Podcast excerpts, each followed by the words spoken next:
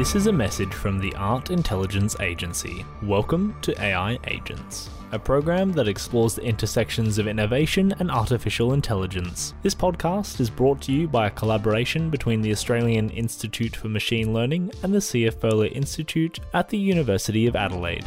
Join our host, Tim Whiffen, in conversation with creatives, academics, and professionals in exploring how human and artificial intelligence can collaborate in divergent ideas for our future.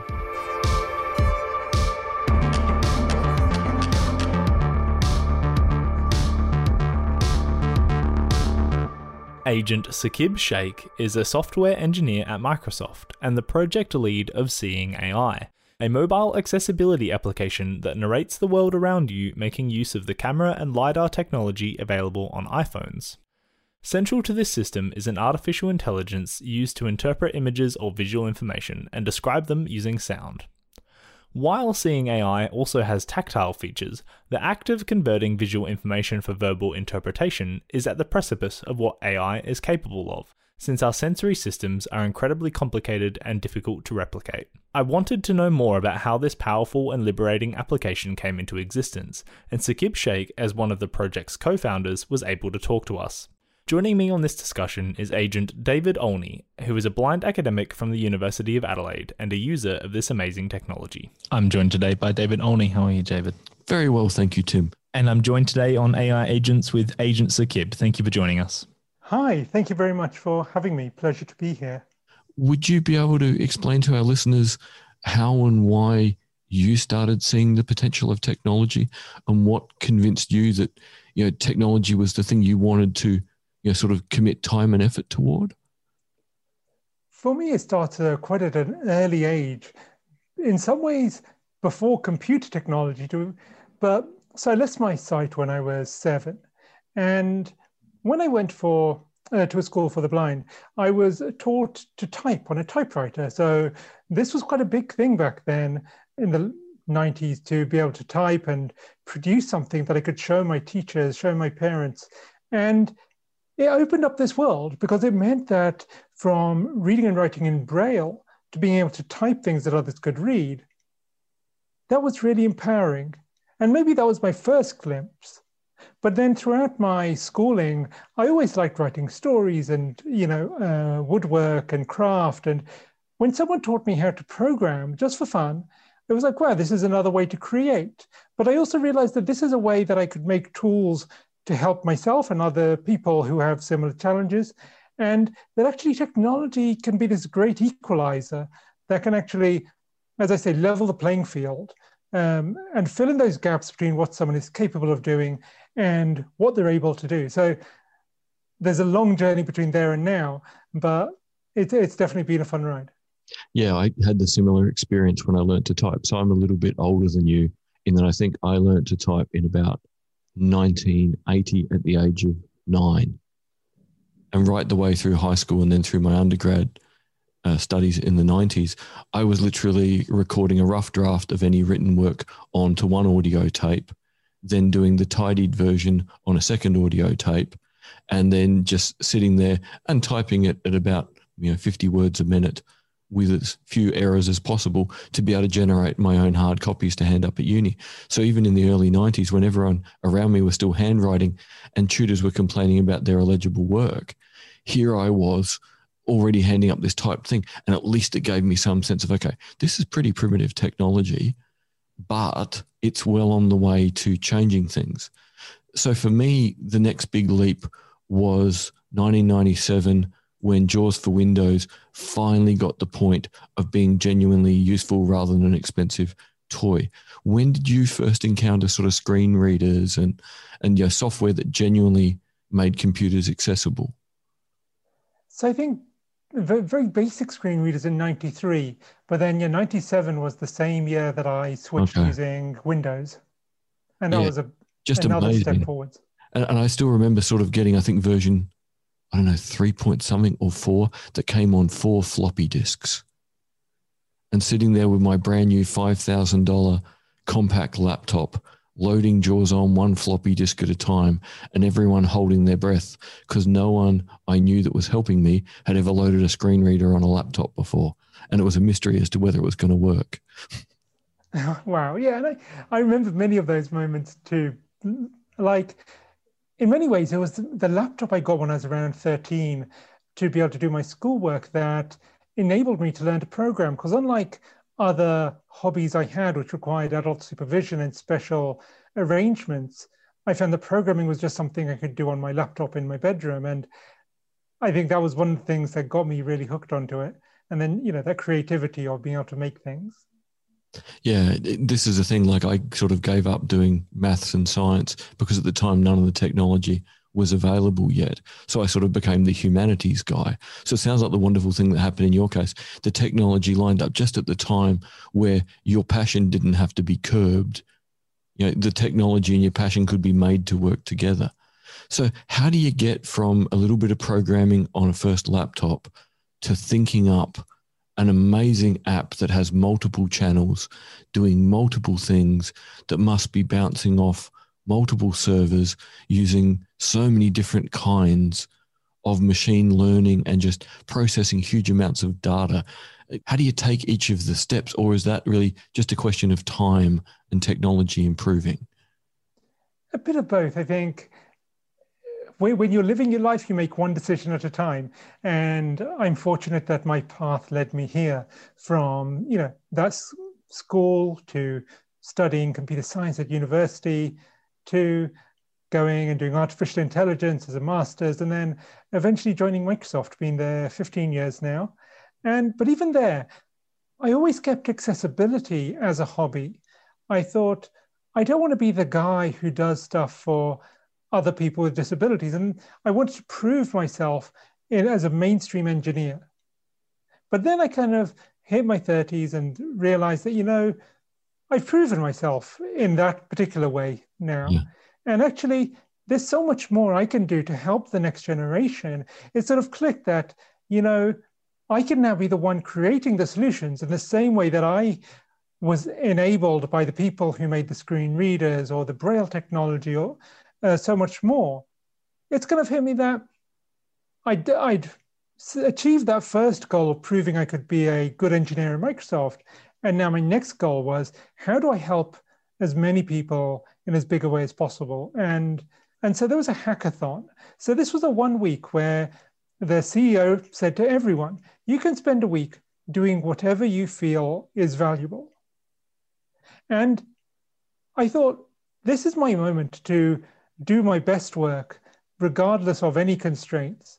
And that's where I started bringing my different areas of my background as an engineer, as a blind person, as someone who'd always had a passion for artificial intelligence, all together to create an app which was the very first inklings of seeing AI. And then from there, you know, it won some prizes, got some attention. But of course, with any of these things, you need a good team. And as it got more attention and I met more people who were able to bring, you know, all the different skills to the table.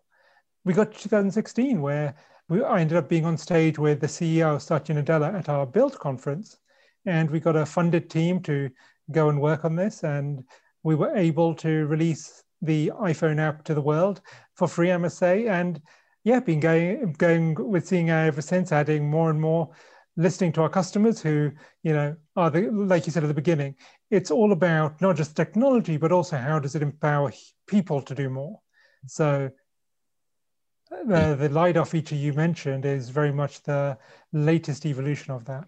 Yeah, it's kind of incredible. Like I was trying to remember what the first version of Seeing AI was like in 2016, and then went, hang on, that would have been running on my iPhone 6. And from memory, at that point, anytime you turned an app like Seeing AI on, you felt the thing get as warm as a coffee cup in your hand in real time. as the processes obviously went crazy and everything. I know, yeah. and yet now the amazing thing is running LiDAR, the phone barely heats up. You know, I think when I was playing with LiDAR, it was using about a percent of battery for every minute of LiDAR as I've been playing around with it. I'm like, that's not too bad the, the improvements, it's really hard to look back when you're constantly living in the moment of the current iteration. Yeah, absolutely. The, I, again, this is just the perfect moment where artificial intelligence has been getting better in terms of the pure technology, but then, as you say, also the GPUs and the chips and the power of these supercomputers we carry around in our pockets. A question that I don't even know if I really have the technical language to ask. So you might have to play kind of interpreter here. But when I think about it, that I take a photo of something and it goes off to the cloud. And that way, I guess the cloud has more and more photos to look at from people all around the world using Seeing AI. Does it look at those photos as like a big bundle of them all together, or does it do an initial sweep and go, okay, this is a photo of a footpath with a building on one side and a road on the other? So that's this kind of environment. It's an outdoor environment where a person needs information about walking down the footpath. Is it a case of sort of an, a photo is triaged and then you know assessed from a more specific way, or what? What does AI do with a photo? Wow, a bunch of great questions there. Yeah, sorry if they're too big for a whole lifetime. no, no, it's all good. So, one important thing is, okay, two important things I should say, is wherever possible, we try to take advantage of the power of your phone to do whatever we can locally, whether that is to give you a really good guidance experience to capture a good photo, or whether it is to give you the answer so when you're recognizing currency, reading text, or even doing a recognition of your friends, those things are all done on the phone. So nothing goes off your phone at all. That's one of the big changes from 2016 to now, isn't it? How many things have been able to be localized? Exactly. More and more has become local. And that just, yeah, is better in many ways. Yeah. But then there, you can do much more powerful things in the cloud because the cloud has way more power. So for more complex tasks like describing an entire image on the seeing channel, we will still go to the cloud.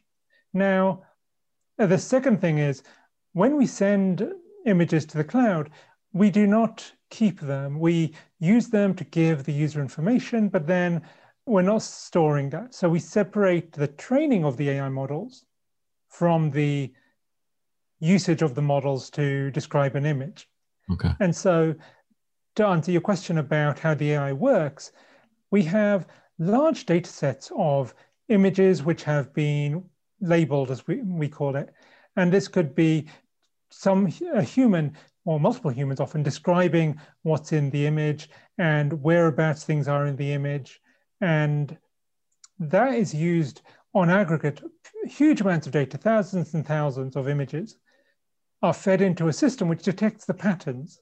And it says, aha, I detected all the things that are called dog have these things in common. And all the things that are chair or table have these things in common. I'm simplifying um, a lot, but.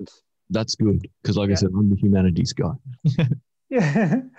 but then you, but then, you know, at the, at the other end, you get these really cool experiences. So, one of my favorites, so it's hard to choose one actually. I really like the LiDAR, but there's the Explore by Touch feature, which lets you run your finger over the uh, touchscreen. And it's yeah. a flat touchscreen, but using haptics and audio, you're able to hear whereabouts different items are in the image. And that's just so cool. And that's enabled by this cloud processing of identifying what's in the image and whereabouts it is. Yeah, and that's the thing where part of what you realize using apps like Seeing AI is it's constantly giving the user a reason to push their neural plasticity a bit further. Because this rectangular piece of glass in our hands can only do certain things, but the more things it can do, the more ways we have to be able to interpret what it's doing. So yeah, when you get the haptic feedback, and the you know perfect example of this is with the lidar. You know, when I walk out my front door onto our you know balcony in our building and walk towards the staircase, point it at the ground, I get a constant vibration in the phone. Once it picks up the staircase, the vibration changes in this thing as I can only describe as a bit like a corrugated ripple. And it's like, oh, there's the top of the stairs. Now I've got my cane and I don't need the LiDAR to do it, but I just get a big smile from playing with the LiDAR on the way to the staircase. And if I was somewhere really noisy and weird and I wanted an extra set of information where I could point it a little bit ahead of my cane, pointing the LiDAR to just get that data of is the ground flat one step in front of my cane and how that is going to be presented to my hand via how the phone vibrates It's just an amazing thing for you constantly i guess you know instead of what would be it's almost a form of in, you know intelligence augmentation where we're taking the person further with how the device can extend them Absolutely. And I love your description of using the LiDAR on the stairs. And I'd love to talk a bit about the LiDAR, but maybe just take a step back and describe a bit about what Seeing AI can do all up. I realize we didn't touch on that, but it's a talking camera app. So you hold up your phone and point it at things, and it can help with reading things, recognizing people or colors, or tell you how much light there is in the room so that people tell us, for example, a friend's come around and left all the lights on.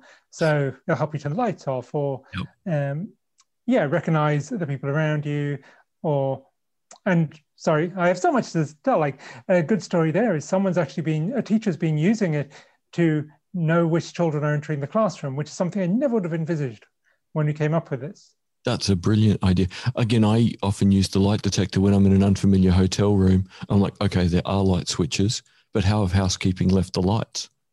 Yeah. Well, the, moment the switch is up or down, it's a completely useless bit of information. so suddenly, but, seeing AI means okay. I want darkness because it's sleep time. Dark. I want to be awake. Well, okay. Put the lights on. That way, yeah, the world knows I'm awake. Yeah, absolutely. And I mean, we really see like we're always looking at what do the customers tell us? What are these little stories? What are the challenges? And then how can we leverage emerging technologies to solve these problems?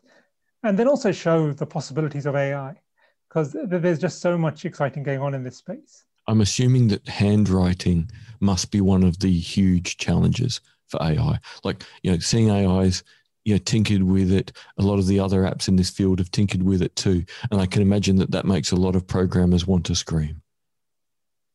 Yeah, and again, it's all comes down to this idea of recognizing patterns. So we show the AI system many, many images of handwritten text with the label of what does the text actually say, and it's remarkably accurate for uh, what I would have expected.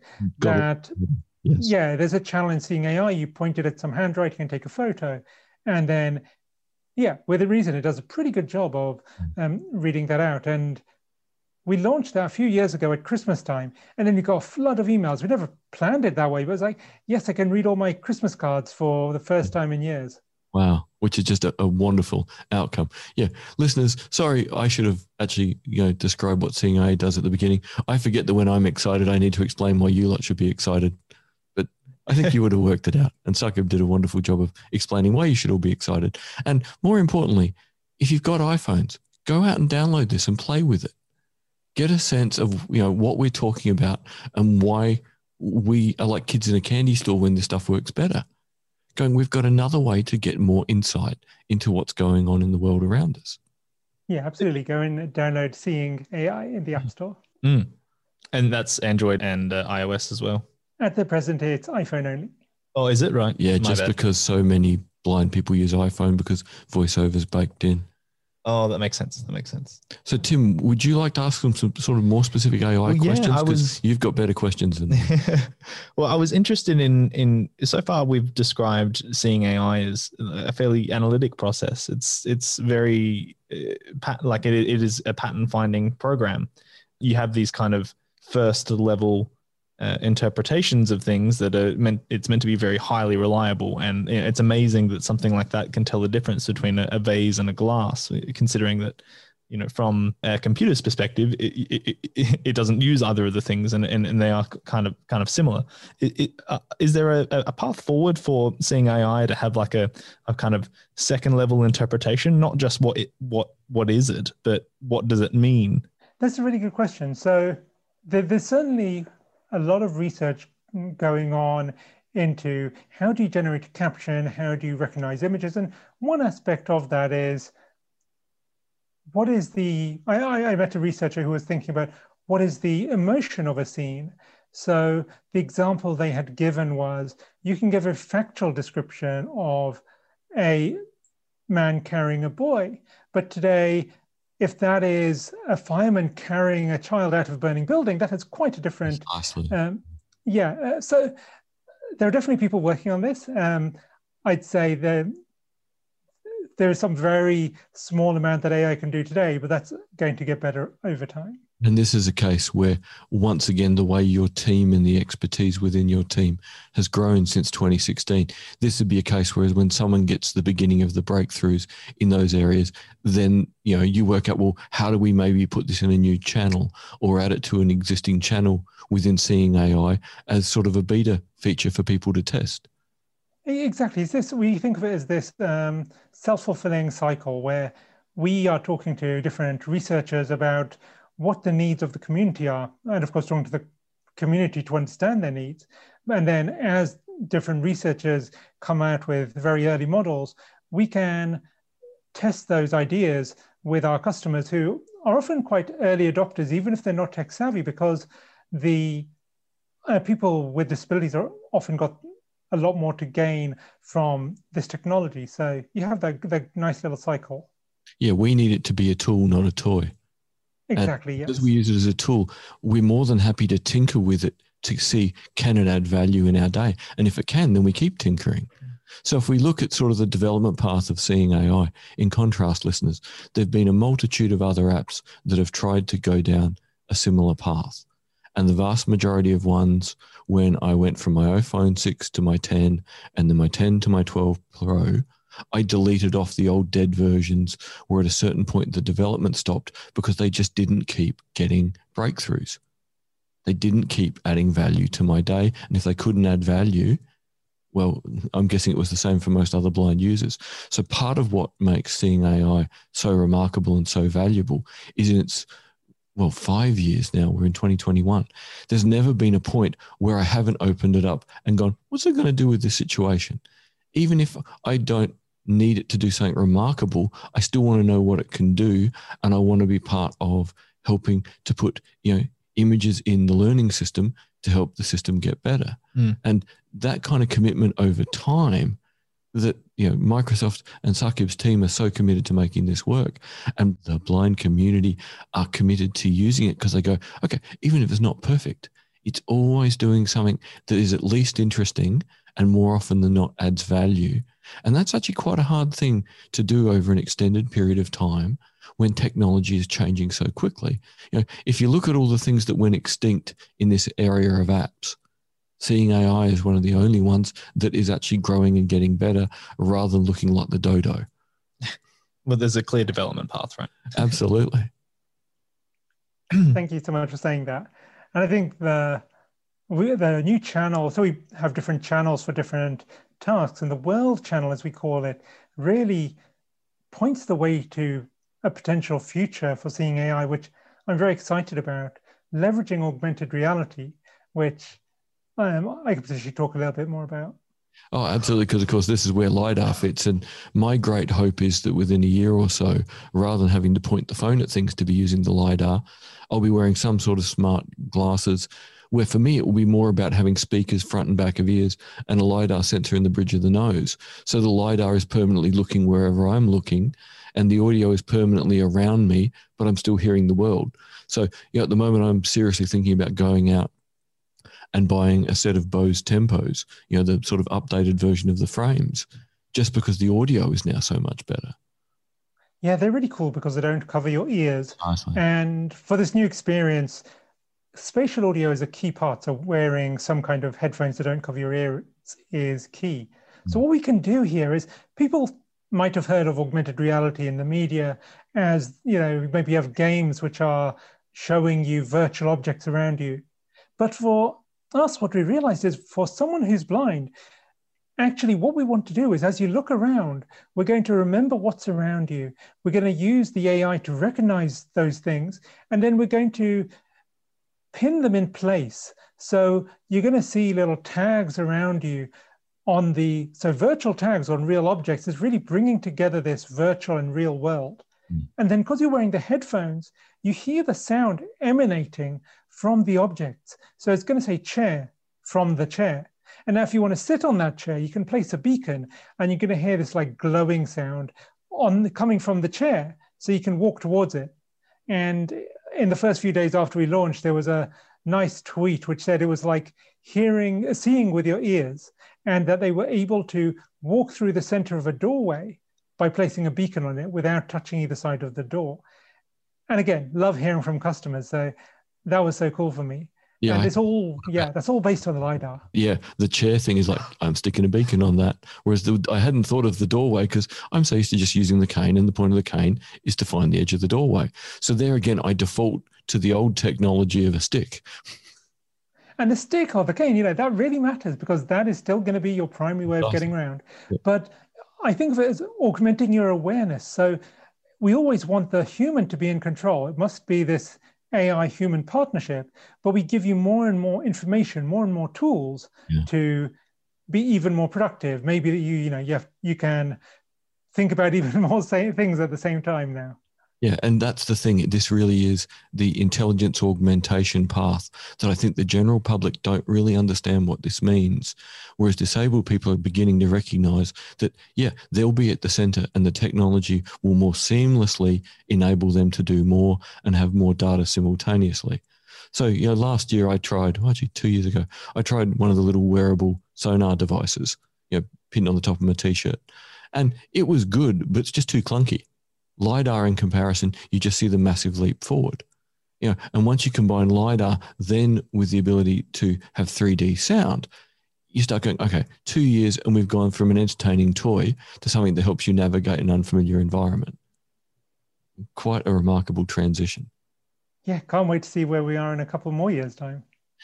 With LiDAR, how long do you think it will be before enough people have got a LiDAR sensor that you're getting the sort of huge amounts of data you need to push the rate of development? Like, you know, do you feel that within a year's time, every new phone pretty much above a certain price point will have a LiDAR sensor and the amount of data you're getting to be able to process will just go through the roof or?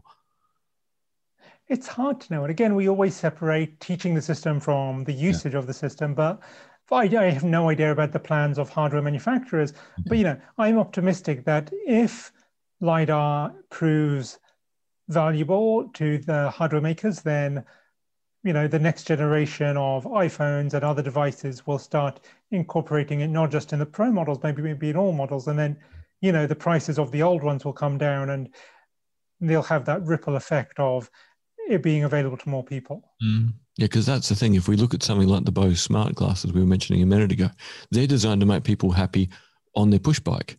You know, listen to cool music while cycling. Now, for a whole pile of us who are blind, we're going to get a pretty good tool, and maybe we were never part of, you know, the design idea, but in conjunction with the other technology we're using, we can patch these things together and get an amazing response.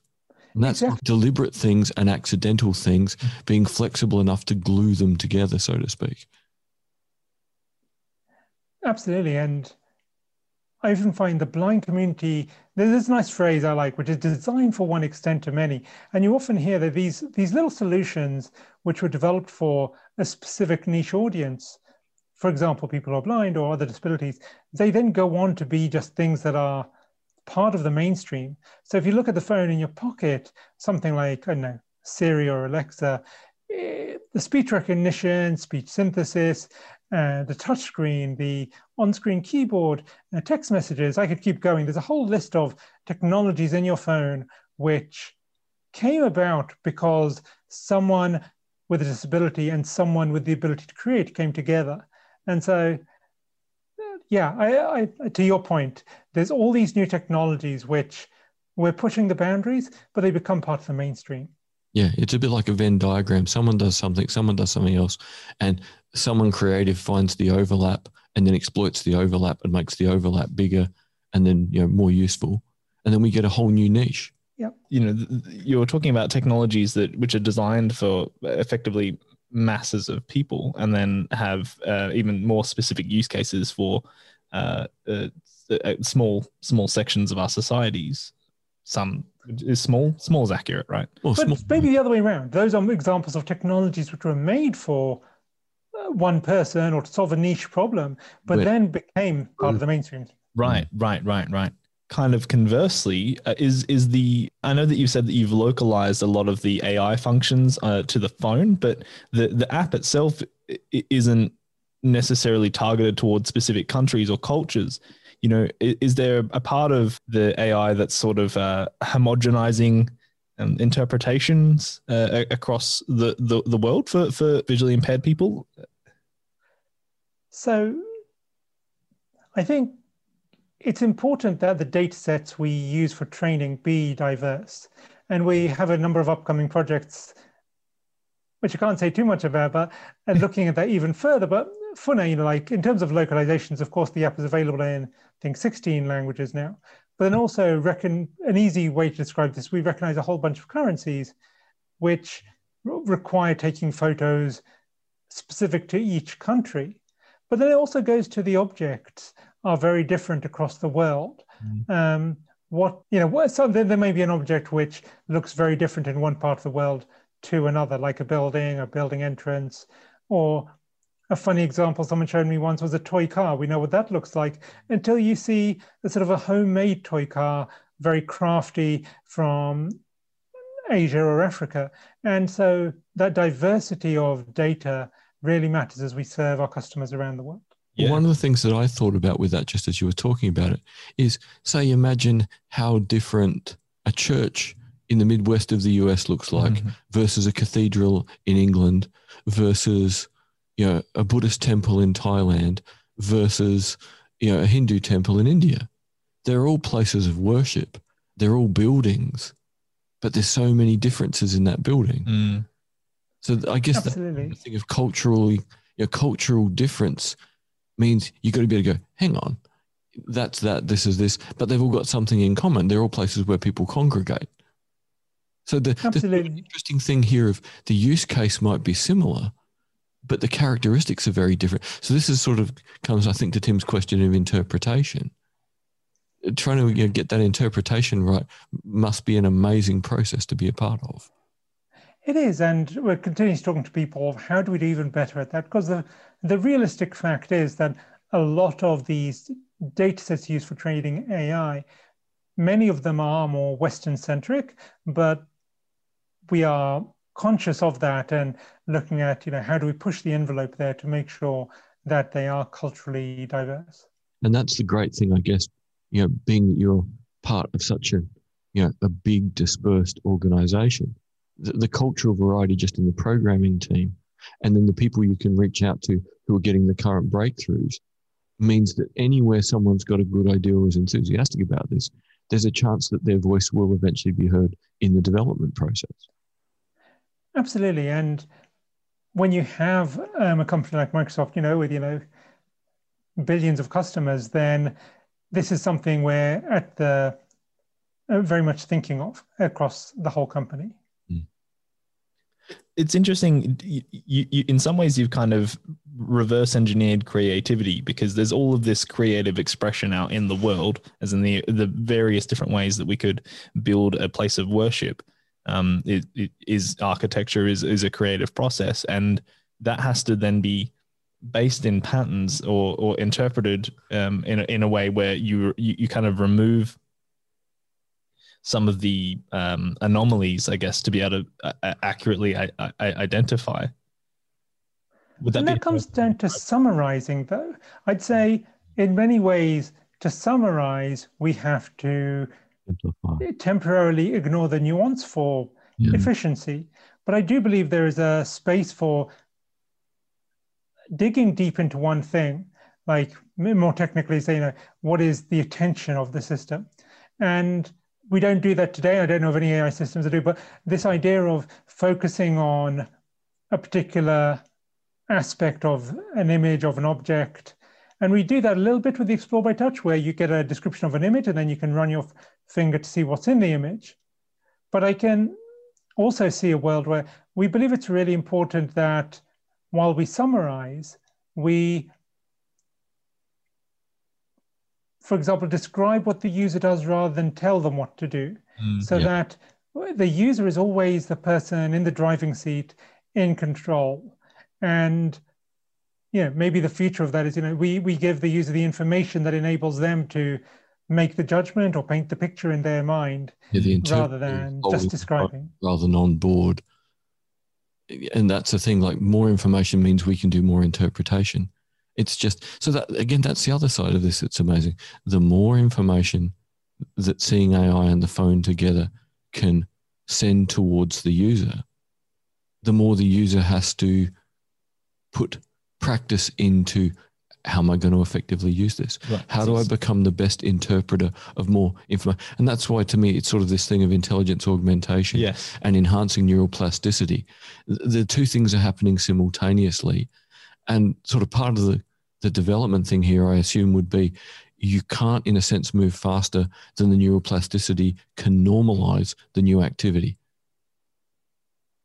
Right. And it's like you say, giving the user information that is in a familiar, doesn't require them to learn too much at once. Mm. And it's also doesn't take up too much of your, you know, ear space, let's call it, because audio is this sequential medium where one word at a time. Yep. So you sort of prioritize what you say and sense. then use sound effects and stuff like that. So more information can be conveyed. And then you, this is one of the reasons we have these channels in seeing AI we switch channels to say what's your current interest because in an image there could be so much that's of interest to you sorry so much information but mm. only one thing will be of interest to you at in terms of what you want to do right now Mm, so part of the development from the human side is always okay we've got these things that are definitely important to convey but what is the best order to convey them in so simply the testing on that side of cognitively what works best for humans who struggle to hold more than seven things in the head at a time, simply because we've never needed to hold more than seven. So if it's going well, to be things have got to be in the right order. Exactly. And it's also the wording you use. So very early on, we were creating this intelligent document scanner where we tell you which parts of a sheet of paper are in view so that you can move the phone and capture a, a full image of the document. And now the obvious thing was, oh, it's going to have a personality like a human, and it's going to say, hey, move left a bit, move right, back, back, mm-hmm. take a photo. And what we found is if you do that, people just were listening to the phone as though it was instructing them exactly what to do. But instead, if you gave them information to interpret, to consider, the results were way better. So if we say, um, can't see the left edge right now, that's really the same thing as saying um, move left, but it's putting the user in the driving seat and making them adjust accordingly. And it's really it's powerful. little things like that that make the difference. Yeah, that's really powerful because I remember the first version of KNFB Reader where the kind of attempt to get you to get the picture right, to take the picture of the document drove me mad because it was telling me what to do, but not in a way where I got a result. And it wasn't giving me information that I could interpret in a useful way. Whereas seeing AI, again, one of the key differences, it gave you enough information to put you in control of what you thought you should do to solve the problem. So this, absolutely, oh, yeah, constantly trickling information in a way that says you make a decision, you increase your expertise at using this tool is such an interesting contrast in the underlying design strategy, which again, until we were talking today, I'd never thought of why. Yeah, again, when I was talking about the apps that have died, another reason why seeing AI goes from strength to strength, and so many of its competitors, you know, went the way of the dinosaurs without the help of an asteroid.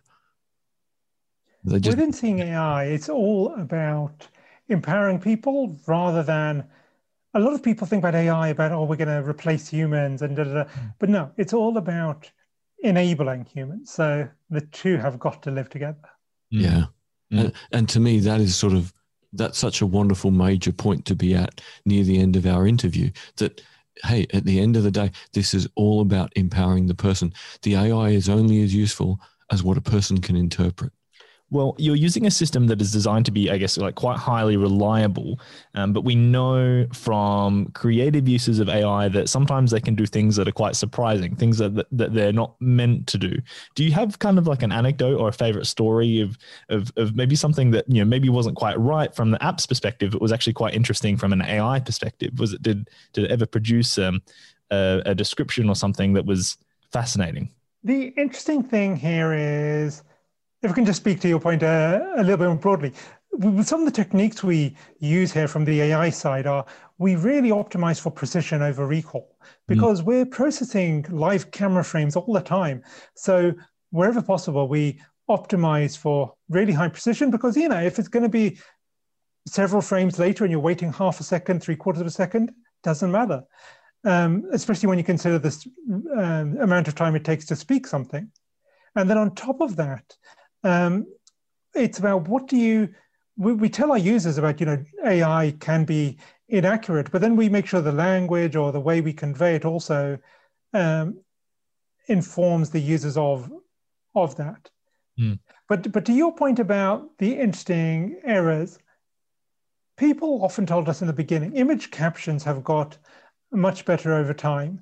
The latest generation this year in particular are, are really quite remarkable at describing images, but a few years back, less so.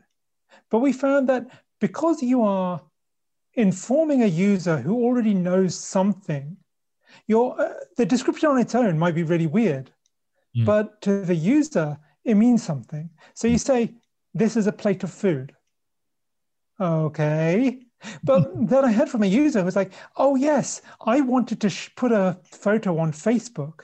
And I knew that this was the date when we were on our honeymoon. And I remember taking a photo that I wanted to show of this really fantastic meal we had in Hawaii and da da da. And so I put it on Facebook, and that enabled me to know which one it was. And even though the image description was pretty lame, it, it served the purpose. Yes. Mm. And that's a key thing. You're adding to the person, not trying to substitute for them.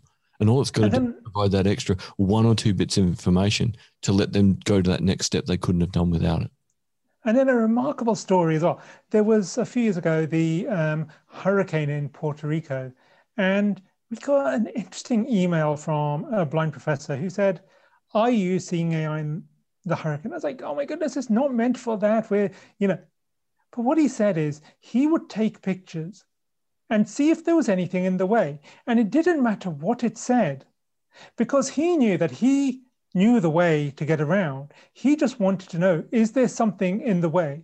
And it doesn't matter whether it says it's a dog when it's a tree, it just shows that there's something in the way. Against mm. like and then he also looking in front yeah, of he took a picture of which would normally have said a bridge, but the bridge had collapsed. And he took a photo and it just said some water.